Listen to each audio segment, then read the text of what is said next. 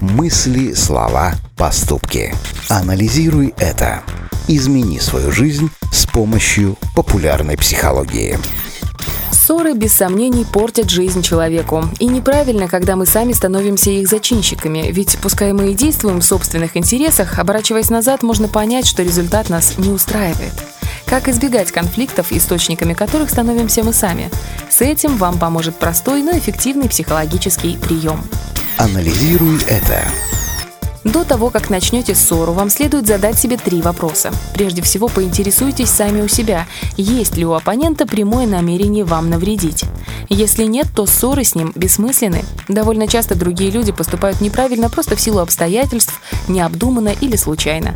Осознание этого позволяет вовремя погасить готовый разгореться конфликт.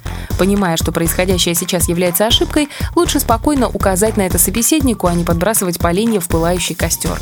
Также задайте себе вопрос, а ли вы полной информацией?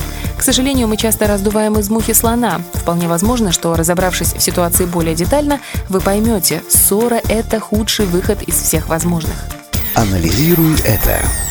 Ну и последнее. Честно признайтесь себе в том, что вы выиграете благодаря этому конфликту. Если выгоды никакой нет, а зачастую так и происходит, то какой смысл что-либо делать? Не лучше ли тогда все решить обычным разговором? В следующий раз, когда окажетесь на грани ссоры, попробуйте ответить на эти три вопроса. И поверьте, конфликт будет исчерпан, так и не начавшись. Анализируй это.